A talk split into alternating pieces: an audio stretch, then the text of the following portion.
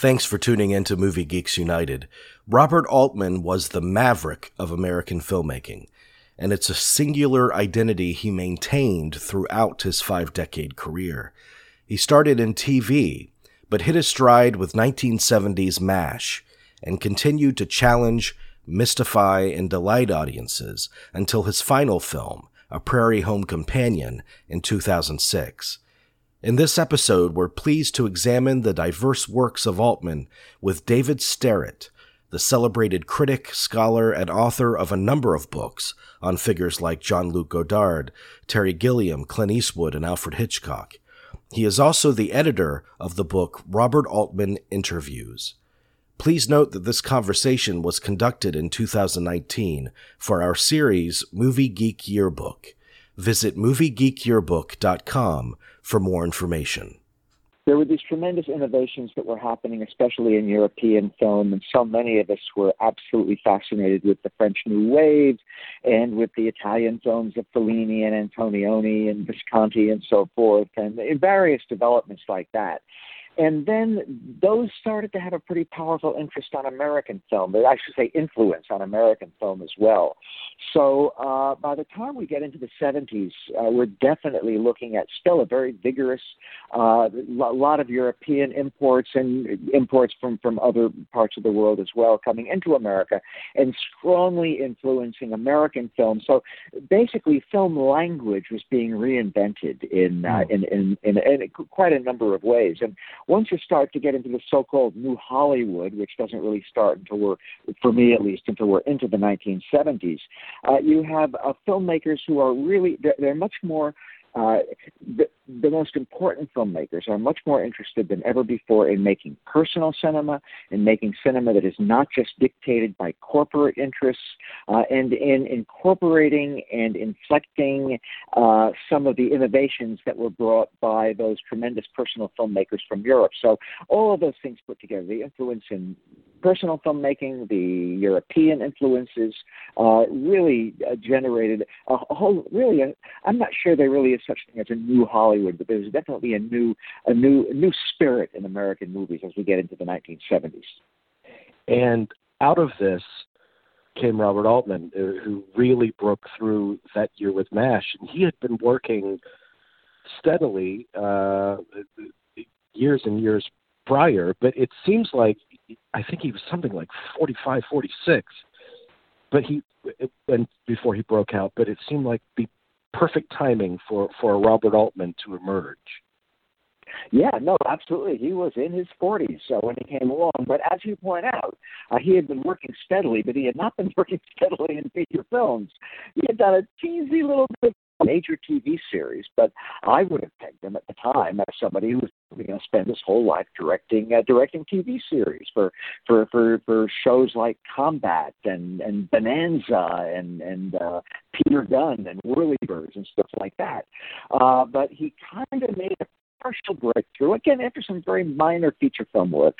Uh, he made a partial breakthrough in 1969 with That Cold Day in the Park, a melodrama, but a very interesting and kind of offbeat melodrama. You can see some aspects of the Altman style start to be developed in that movie. But the real breakthrough came along in the very early years of what's now sometimes called the New Hollywood when he made MASH. And it's funny when I look back on MASH in later years, I think, my gosh, there's an awful lot of time spent on that comical football game.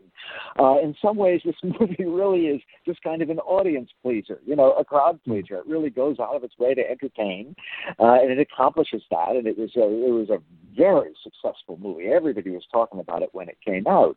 But some of the things that Altman did stylistically in that movie were pretty much unheard of for him and for anybody. I'm thinking of things like the overlapping dialogue.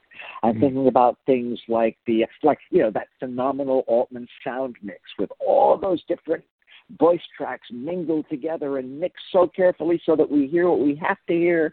But a lot of the times we're hearing a lot of voices at the same time, the, the PA announcements and so forth, that, that at the end of the film are giving the, the credits, uh, things like this, uh, which were just such breakthrough things. And, you know, the important thing is not that Altman did this.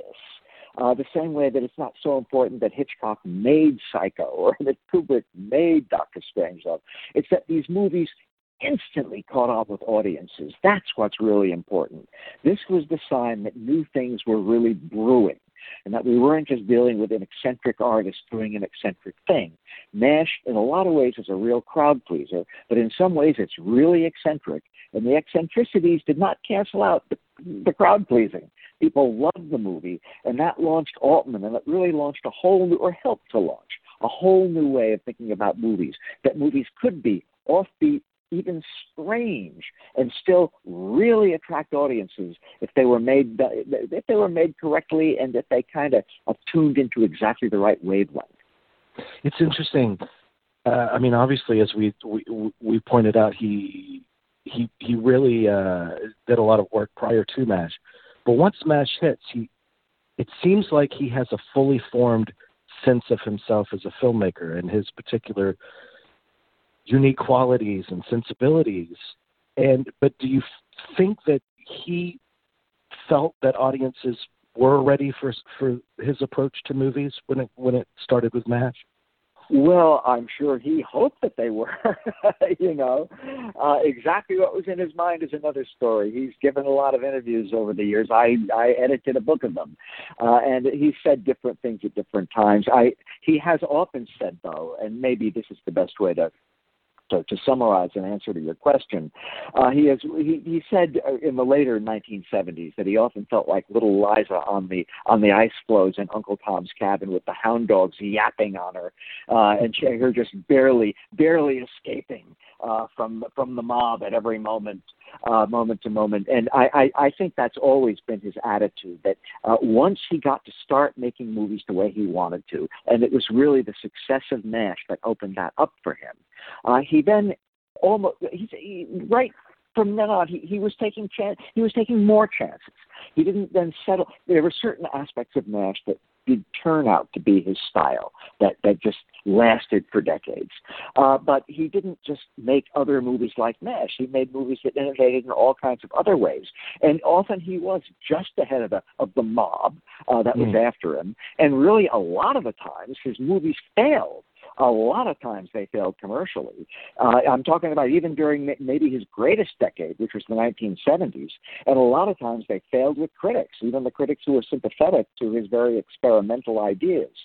So uh, he was, oh, you know, I, I, every single time he made a movie, he thought, I'm sure he thought, and he has said this, this is going to be a great picture. This is going to be my best picture yet. Everybody's going to love this picture. And really often that did not turn out to be the case. And always he was able to pick up his marbles and move on to the next game immediately and keep right on taking chances. That's what I admire about him more than anything. Yeah, and I, I love his uh, creative process. It felt very uh, organic, uh, where where he where discoveries were were being made uh, on the on the fly as the, as they were occurring. Um, and it was ca- all captured on camera. I mean, the script was really a, a blueprint for him, um, and it was such a unique way of working. Even I understand his actors weren't even sure of what the hell he was doing. Sometimes that was true, and uh, you know, funny thing is that uh, you know, like uh, you know, I'll mention the French filmmaker Jacques Rivette, who was sort of very similar in this regard. Uh, even though neither one of them was Rivette was certainly not a commercial filmmaker by any stretch of the imagination. Altman was a commercial filmmaker who often made uncommercial films, but both of them could get almost anybody to work with them gladly for minimal fees because they gave the actors, and I use that in the gender neutral sense, that they gave the actors a really lot of genuine creative input. So we have the opposite here of the Ingmar Bergman, who is always telling the actors exactly what to do and don't deviate from the script, and I want you to move your head just as much at this moment. Uh, Altman was one of the few filmmakers who really wanted the creative input, well, of everybody, really. He was famous for that. He would take suggestions all over the place, uh, but especially maybe from his performers, which is how he managed to get always so many terrific ones. It's something I asked him about, I think, more than once over the years, when I would ask him about the auteur theory. And he would say, well, you know, what I really am is a filter. all these ideas are coming to me from these different people the writers, the actors, the cinematographers, the designers, everybody. They're all giving these, uh, these, th- this input, and I'm choosing, and I'm saying that's a good idea, that's not a good idea. I'm the filter. And of course, what needs to be Peter Altman had jillions of ideas of his own.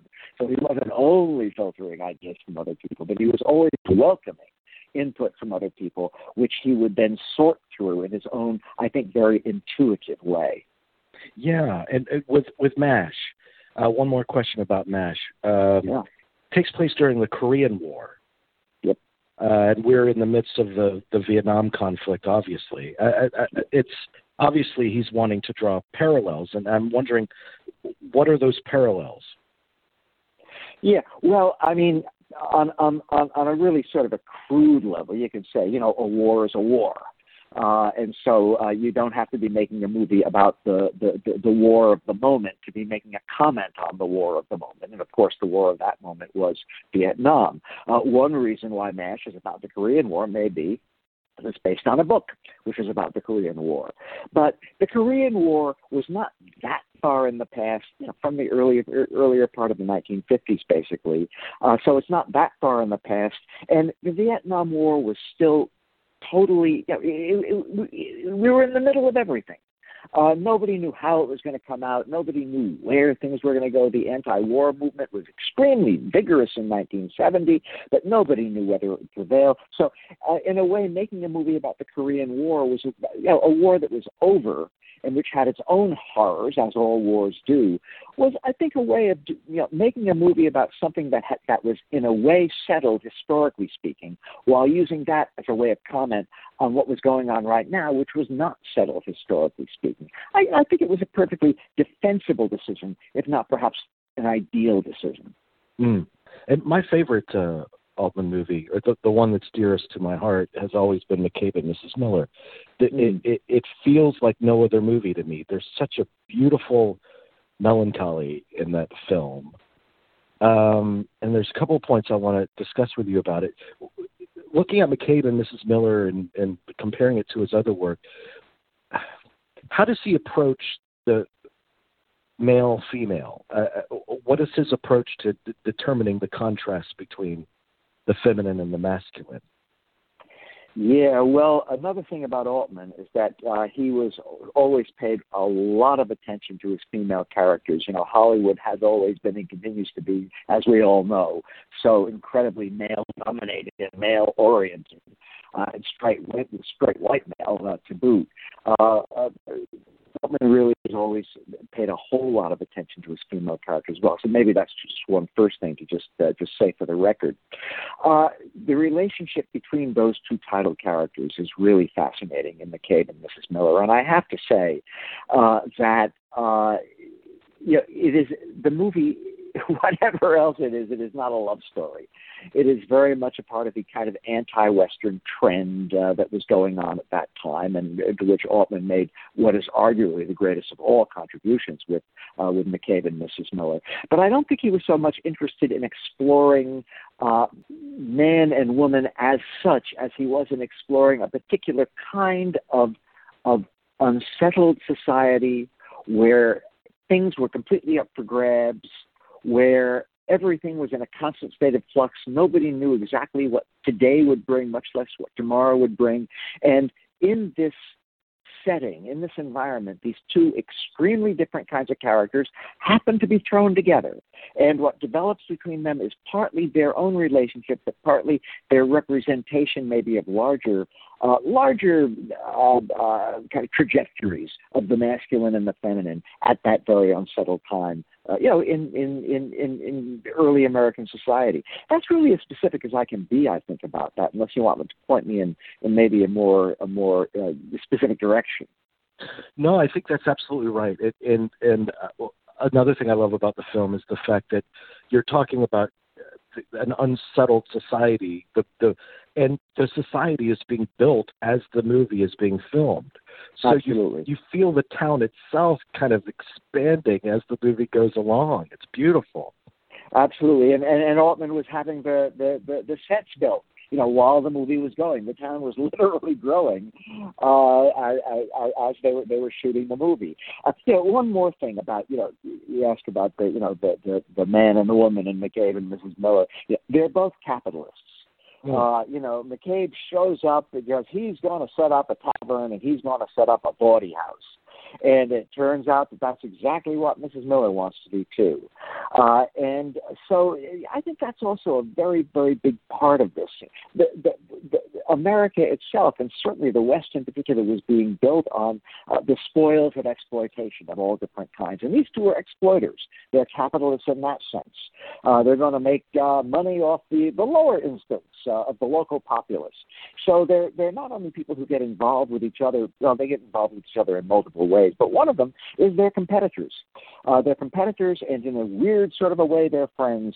And I think that their their uh, their their, their uh, complete involvement in, in the idea of of of of, of uh, supporting themselves from the spoils of exploitation. It, it's a part of both their personalities, and that's what both brings them together, and which what ultimately separates them as well.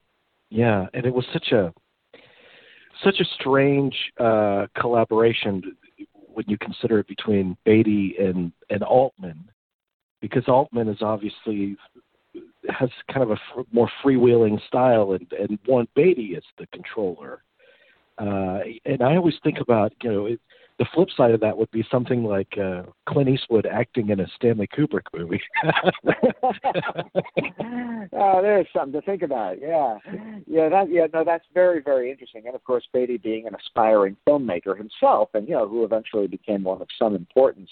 So you're absolutely right. But you know, something else I think is worth mentioning in here is that between Mash and McCabe and Mrs. Miller, uh, we have Brewster McCloud mm. uh, which was a real failure, and which Altman, for years afterward, when he was asked what was his favorite among his own pictures, he would say Brewster McCloud, because I think you always love your ugly child the most, it's the uh, ugliest child the most, meaning the one that really didn't make it with the public or with the critics. Uh, for years, I also admired Brewster McCloud very, very much, and then eventually I, I, I sort of got tired of it, and I realized that it was a tiring sort of a movie in some ways. But what, what I, the reason I bring up Brewster McCloud is it comes in between Mash and McCabe and Mrs. Miller. So when Altman sets to work on making this very unconventional Western, uh, starring Julie Christie from England and Warren Beatty from Hollywood, uh, he has is coming fresh off a gigantic failure. so I shouldn't say gigantic because Brewster McCloud wasn't a big production, but a movie that really didn't make it in its own time and which was hugely experimental. So Brewster, Brewster McCloud is in its own way, I think, equally experimental, and yet Altman is now working again with really major people, and they are putting their trust in him. Warren Beatty, as you point out, perhaps an unlikely collaborator, but he's putting all of his trust in Altman, as is Julie Christie, as are all the members of that phenomenal supporting cast. And you know, th- this is to, to all of their credit.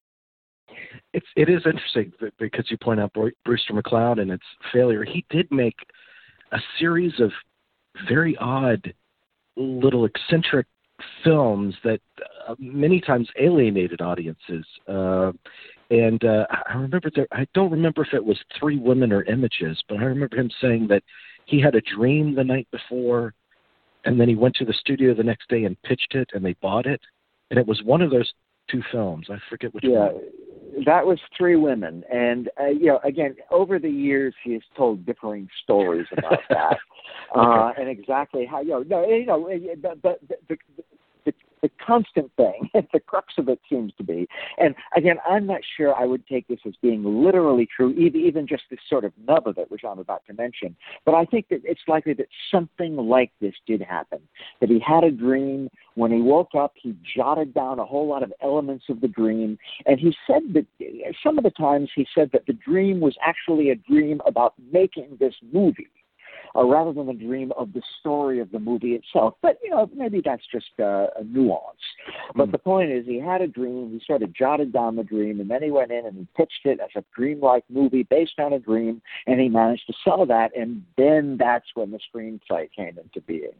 So yeah, Uh, that was a movie that's very much uh, based on a dream and very much about a dream, and he uh, took his own screenplay credit screenplay credit on that. Now, Images, uh, the other movie you were thinking of, which comes from a few years earlier, uh, the early '70s, was a movie about a, a schizophrenic woman, which very much is from her point of view. It is the world as seen, the falling apart world as seen by this psychotic woman, uh, and so you know, Three Women is I will say, a less a less fragmented film, uh, a less sort of over the top zany. Well, I don't want to use the word zany. A less over the top crazy film than Images, but to my mind, it's one of the greatest films he ever made because with a very fluid continuous narrative style, he conveys this very, very, very dreamlike sense of instability, of fluidity, of reality always not falling apart the way it does in images,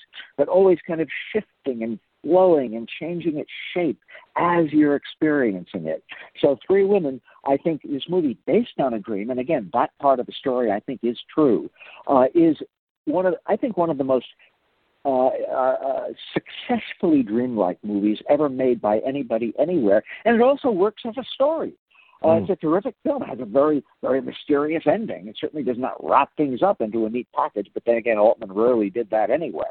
Uh, but it's a movie that, that manages to get you involved in a story and with three fascinating characters, those three women, women of the title, uh, while at the same time having this constantly morphing, constantly fluxing and shifting sense of, of like you're experiencing a dream while you watch this movie. For, for me, it's, it's one of Altman's very, very greatest films. And much like, uh, I also want to ask about The Long Goodbye because uh, another movie I adore, much like his re- recalibration of the Western and McCabe, I think he's doing the same thing with a very established genre in, in The Long Goodbye. Um, it, and it goes back to the, the question of masculinity as as well, because when you think of someone like Humphrey Bogart, you have this this strong, tough uh, detective, and and you have a certain image of what that character should be of Marlowe. And then you cast Elliott Gould, and just by the nature of casting Gould, it kind of turns a lot of that on its head. Yeah, well, that is for sure, and I mean you're absolutely right. You know, it, it's very easy to slot McCabe and Mrs. Miller into the the, the the anti-Western genre. The Long Goodbye has to come into maybe the I'm not sure what you'd call it, the anti-noir genre, not in the sense that it's against noir or the fact that it rejects noir, but like the anti-Western, uh, it, it's still a Western. The Long Goodbye is still a private eye movie. It's just a very very different kind of a one. And what you know, Altman always said a couple of things about The Long Goodbye. One that uh, his basic idea was to take this uh, Raymond Chandler character, uh, who has noir, I guess you say in the black and white age of noir, and transport him into the present day. Uh, and make a movie about him uh, and that that's one way of radically revising that genre. But the other thing, and this is what always fascinates me most about The Long Goodbye, is that as Altman said, it's a movie where the private eye is always looking in the wrong place. Mm. And so he goes through this whole movie, and he does end up solving the crime. Yes, the solution turns out to be exactly the opposite of what he or anybody thought it would be, uh, and he sort of solves it almost by accident. So, uh, yeah, it's a movie that turns the private eye genre upside down, just as he turns the Western genre upside down in McCabe and Mrs. Miller, the war movie genre partly upside down in MASH, uh, the, the musical upside down in Nashville. Mm. Uh, oh, the guy just loved to take genres apart, sh- sort of shake them up in a big box, and then put the pieces back in a new way. And it's so potent in The Long Goodbye because uh, he takes all of those established tropes, the the bravado. I mean, it opens with a big sequence of him trying to get his cat some food from the grocery store. Right. And there's a there's a scene where Henry Gibson of all people smacks Sterling Hayden across the face. Uh, I mean, there's there's all of these shocking, surprising moments in that movie. I just I just love it. But the other thing that I love is his feeling for environment. He was able to conjure up the spirit of of an environment or a world unlike any other director of the time, I think. And then the prime example of that for me is, of course, Nashville And yeah. I'm wondering if you could talk a little bit about his his capturing of that moment in time and that place. Yeah, well, uh, to pick up just for a moment uh, about the, the, the, the broad idea, of the, the sense of environment. I mean, here we have one aspect of, of Altman's uh, primary creative contribution to the language of cinema, if I can put it in highfalutin terms like that, which is his use of the moving camera and the zoom lens. Uh, the zoom lens regarded by so many as a kind of a gimmicky thing, and it's too lazy. To, you're too lazy to track the camera. You just zoom the lens and stuff like that, which he turned into primary tools of a profoundly personal way of making movies. And this stylistic combination of the moving camera and the zoom lens, which he puts to brilliant use in so many uh, movies, is at once a, uh, a really essential part of his unique visual style his unique creative style as a, as a well, he had an audiovisual style because the layered soundtracks were equally important. So I'll add that in. the moving camera, the zoom lens, and the, and the multi-layered soundtrack, especially especially, especially profound with the long goodbye. I mean, I don't think there was a single shot in that movie that wasn't in motion. And, and that's maybe a particularly vivid example of it, but it just runs throughout all of his important films and pretty much all of his films. And again, this becomes both an aspect of his own unique style, which is crucially important. It's one of the things that makes him such a, a personal filmmaker. That you know, a jillion people have picked up a movie camera or you know mustered a movie crew, but you look at an Altman movie for about three minutes without knowing what it is, and you know it's an Altman movie. But it also contributes; those also contribute those factors to the incredibly vivid sense of environment that comes through in movies like uh, like Nashville, like uh, even Three Women, I would mention, and certainly like The Long Goodbye. So, so th- th- those aspects of his style, which are both personal to him and it's the way he apparently saw the world. Uh, they also are part of that incredibly vivid sense of environment that comes through in you know in in I would say certainly all of his of his major films as for Nashville, this is a movie. I don't even want to say it turns the musical genre upside down because it's so unconventional in so many trillions of ways. But Nashville, he famously assembles his 24 characters, and that was more of a publicity gimmick than anything else because there are not 24 significant characters, but there's a whole lot of significant characters. Uh, and uh, he has this place, which is Nashville, and he has this industry, which Nashville is built upon, which is the country music industry.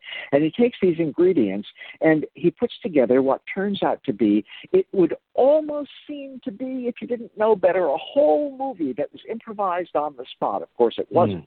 It was very carefully put together. He thought through all kinds of aspects of it before they ever went near the camera. And then a whole lot was done while the camera was rolling, and a whole lot was done in the editing at the end. So, you know, as always, through all the aspects of production, uh, there was a lot of very intense creative labor being put into this.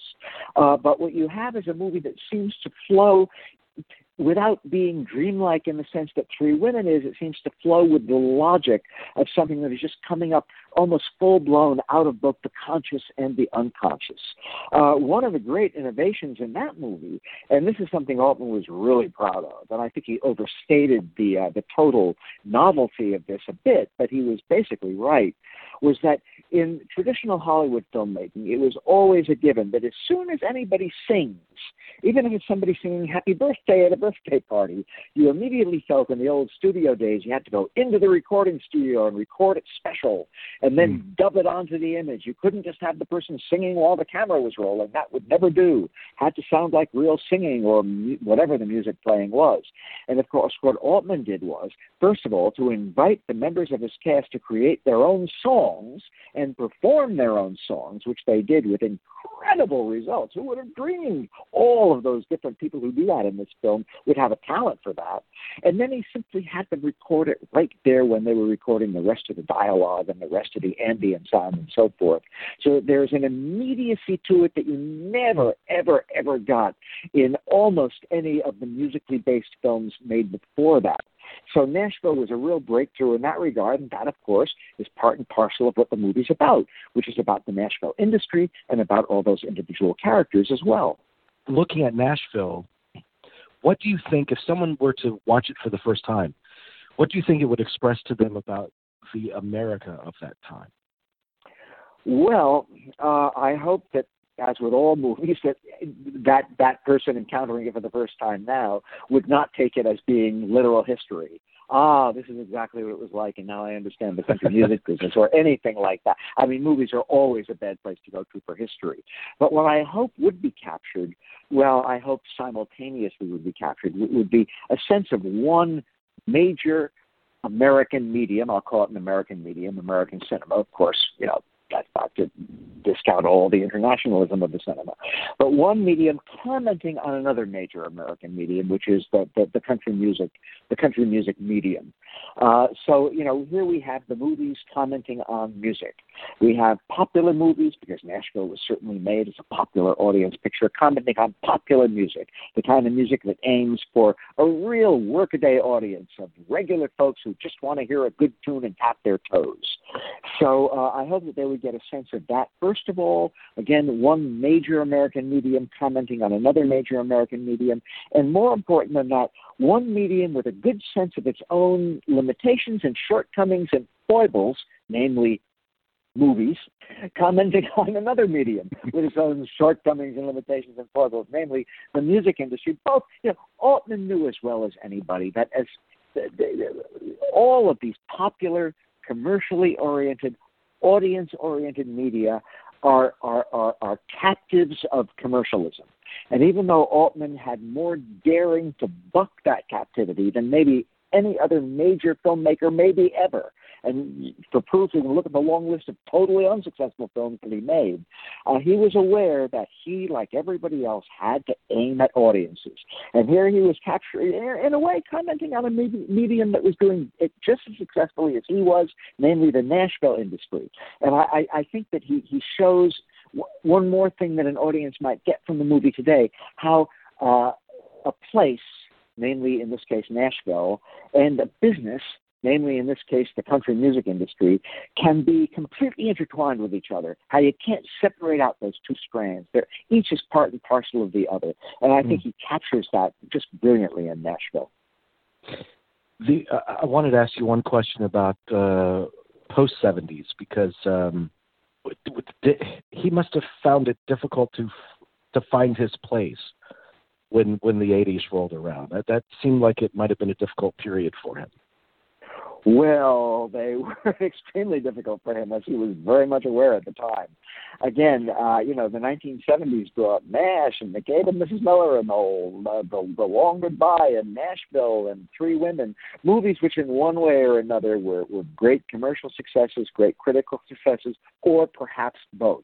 But there were also all these movies uh, like Brewster McCloud and Images and Thieves Like Us, which is a very good movie, but you know not a huge movie. California Split, I would say the same for Buffalo Bill and the Indians or Sitting Bull's History Lesson, a movie that was very badly received, certainly critically in its time.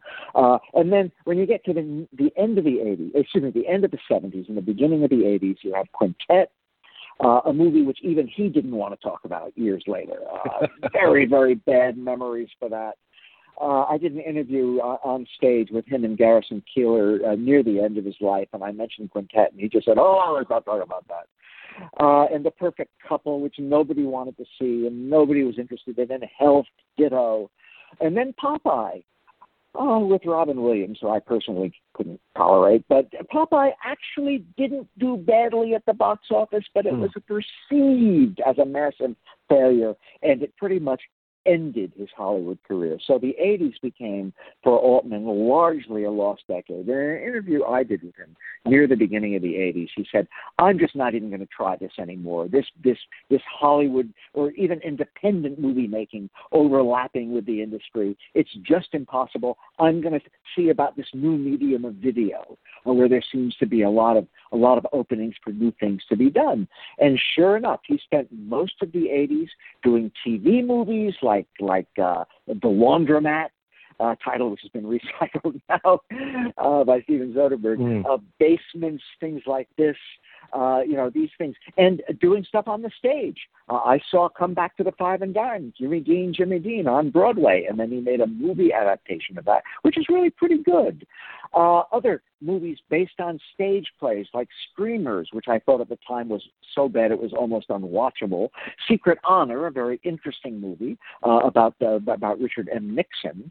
Uh, but again, he spent most of the 80s working outside the feature film field, or at least working in it in a sort of a of a sideways way, uh, doing doing TV movies, uh, basically videos uh, and doing uh, doing stage plays. He did a number of plays on the stage at that time, and then making movie adaptations of some of those. And also, you know, there was this big mini series near the end of the '80s, uh, Tanner '88, which was pretty successful. So yeah. the '80s, in a way, were kind of a lost decade for for, for Altman. And you know, to move a little bit beyond that, when he made Vincent and Theo, uh, his movie about uh, Vincent Van Gogh and his brother, uh, oh, he expected that to be his big comeback film. Uh, he really did. I remember I was on the New York Film Festival selection committee at that time, and they were so surprised when we did not select it for the festival because they were sure it was a shoe in. That was going to be the big comeback film. In fact, he was off by just a little bit because the big comeback film turned to be The Player at the beginning of the 90s. But you're absolutely right. Major achievements came up during the 80s. I would mention particularly Tanner 88, but for the most part, that was uh, in terms of of making sort of regular feature films. That was kind of a lost decade for the great Robert Altman. Yeah, but at least, I mean, I'm comforted to know that he did enjoy a renaissance uh, toward, towards the end of his, only starting with, as you said, the player, and it it it, it last it lasted, I I think, until his death. But um, I think the a Prairie Home Companion is almost an ideal swan song in his career. I mean, it it feels like that to me. Well, I think uh, he certainly saw it that way. He certainly saw it as a swan song, and I mean, if I can just bridge the gap a little bit between you know a movie like The Player and then A Prairie Home Companion, and, and this kind of resurgence that he had, absolutely, The Player is a phenomenal movie. It holds up really well. I've seen it any number of times, including recently, and it's a really amazing movie. Then he made Shortcuts, which has got to be in some ways the most ambitious movie he ever made. It's probably the longest hmm. uh, as a, just as a feature film uh, with a jillion characters in it. Uh, and, and when I first saw it, I found it rather disjointed, and I thought that the sort of earthquake uh, climax was sort of uh, arbitrary. But you know, it, it's a movie that holds up well to repeat viewing.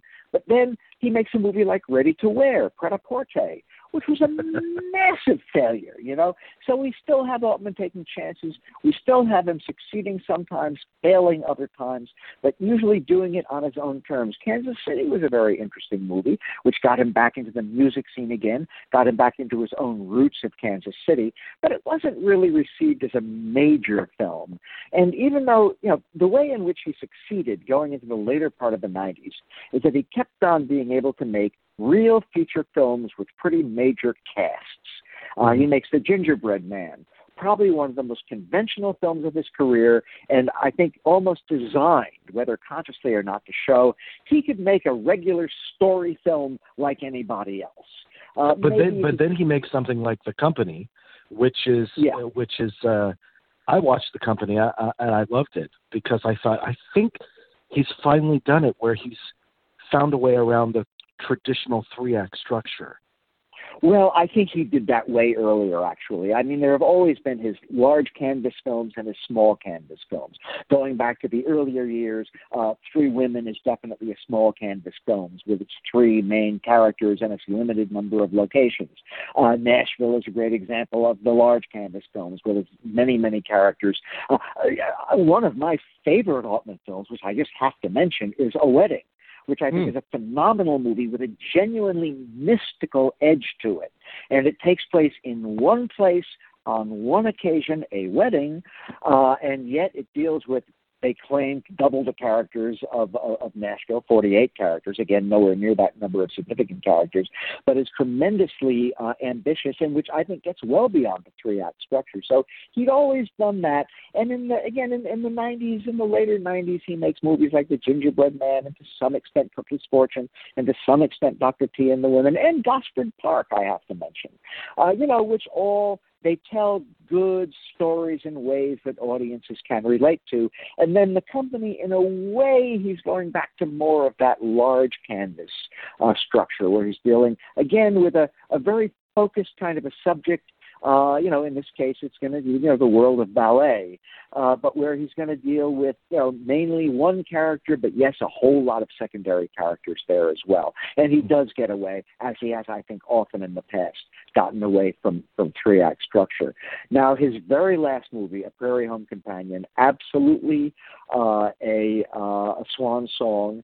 And I, I mentioned before that I, I, I did an onstage interview with Altman and Garrison Keillor. I'm not at all convinced that Garrison Keillor much like that movie. And it's interesting that they weren't allowed to mention Lake Wobegon probably Garrison's most famous uh, trope uh, in the, ra- the the radio series, uh, Prairie Home Companion, because uh, Garrison was saving that up for his own uh, work that he was going to do at some point. At least that's why I think it was. Uh, but Altman said at that time that as far as he was concerned, the Prairie Home Companion, and this was not the only thing he said, and maybe not even the thing he sort of stressed, but he said it was a movie that kind of had death all over it uh, and it really does. Uh, you know, and I mean, a lot of his movies do. Um, a wedding, the whole wedding takes place with Granny dead upstairs. you know, in her bedroom, and nobody wanted to acknowledge it because they don't want to spoil the wedding. Uh, and The Prairie Home Companion, which comes out in 2006, and Altman himself dies the same year, and it is a movie which has really a lot of death in it. It's a movie which I think was written off by a lot of people at the time. It was regarded as just a knockoff of something that Garrison Keillor really created. I think that the movie really has its share of miscalculations. I have very little patience with all of that Kevin Kline stuff. The character called Guy Noir, who sort of sets the whole thing up as a sort of a film noir. I don't think that works. Doesn't work for me at all. But uh, what the movie does have, and this goes back again to one of Altman's very early interests, at least his earliest Three Women, it has this dreamlike structure.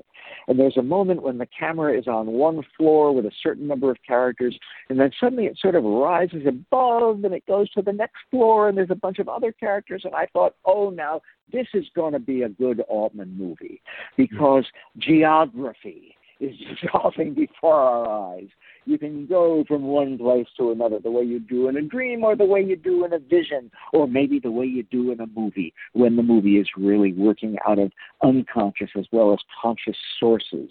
And once I realized that was happening, I got into a Prairie Home Companion. And again, I think it has its miscalculated elements, uh, but gee, it has a lot of fascinating, extremely Altman-esque stuff along the way. Uh, it is a swan song. I think he, I don't think he knew it would be his last movie, but I think he knew that he was getting near the end of his life. And I think it's a movie where he really takes that on board and in an unlikely fashion in a movie that takes off of a big popular Garrison Keillor public radio phenomenon. Yeah, and it's a movie about obviously this very this very folksy, uh, interconnected environment that seems to have disappeared now. Um, and I, I think at the same time, it's also Altman saying, uh, you're going to miss the kinds of movies I make as well. Uh, just like you you miss the society that's being portrayed in this film. Uh, could well be. Yeah, I mean, I think that's very uh, that's a very good good hypothesis.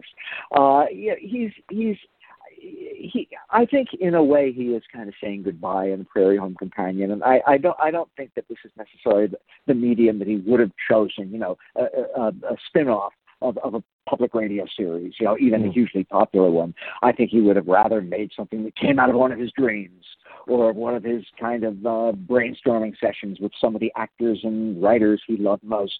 But having chosen to make a Prairie Home Companion, I think he made it into very, very very much of a Robert Altman movie. And you know, one of the earlier things I mentioned was the fact that performers loved to work with him because he always welcomed their creative impulse, uh, input and impulses uh, so much. And when you look at just the cast of the Prairie Home Companion, yes, I'm sure there were all kinds of people who were very interested in feeding off of the popularity of Garrison Keillor and all of that. Uh, but you know, when you get a cast that has the likes of Meryl Streep and Lily Tomlin and John C. Reilly and Lindsay Lohan and and uh, uh, Woody Harrelson, uh, you know, Kevin Kline, who I mentioned. Uh, when you know you get all these people coming together, and I think you know one of the big reasons is everybody just likes to work with Altman. The movie may turn out to be successful, it may turn out to be a flop, but it will turn out to be an Altman movie, and it will reflect to some extent the personalities of everybody who's in it. I think that everybody who worked with Altman just valued that so much. All the sisters of mercy, they are not departed or gone.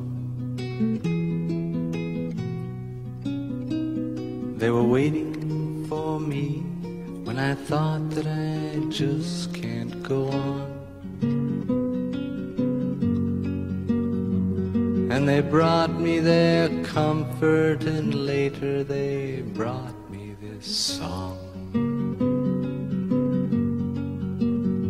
Oh, I hope run into them, you who've been traveling so long.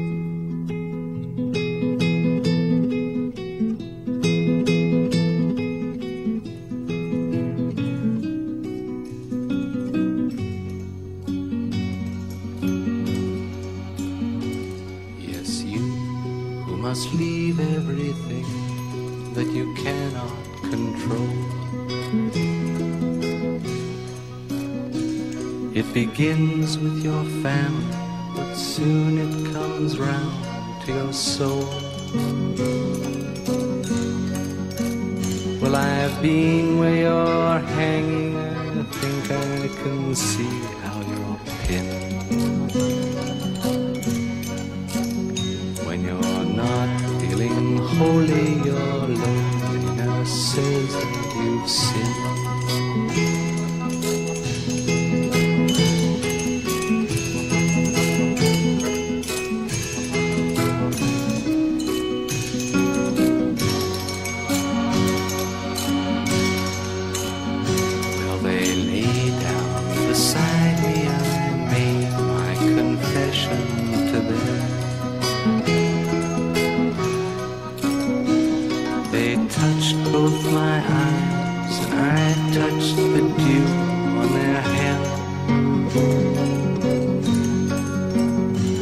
your life is a leaf that the seasons tear off and condemn.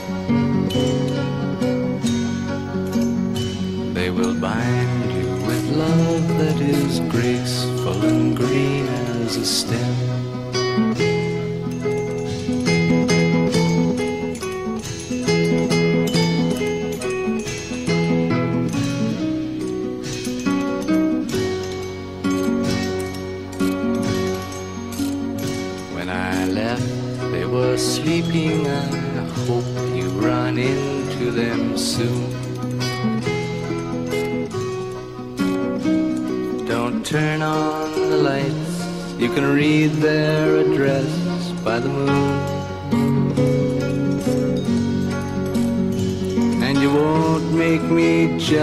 If I hear that they sweeten your night. We weren't lovers like that, and besides, it would still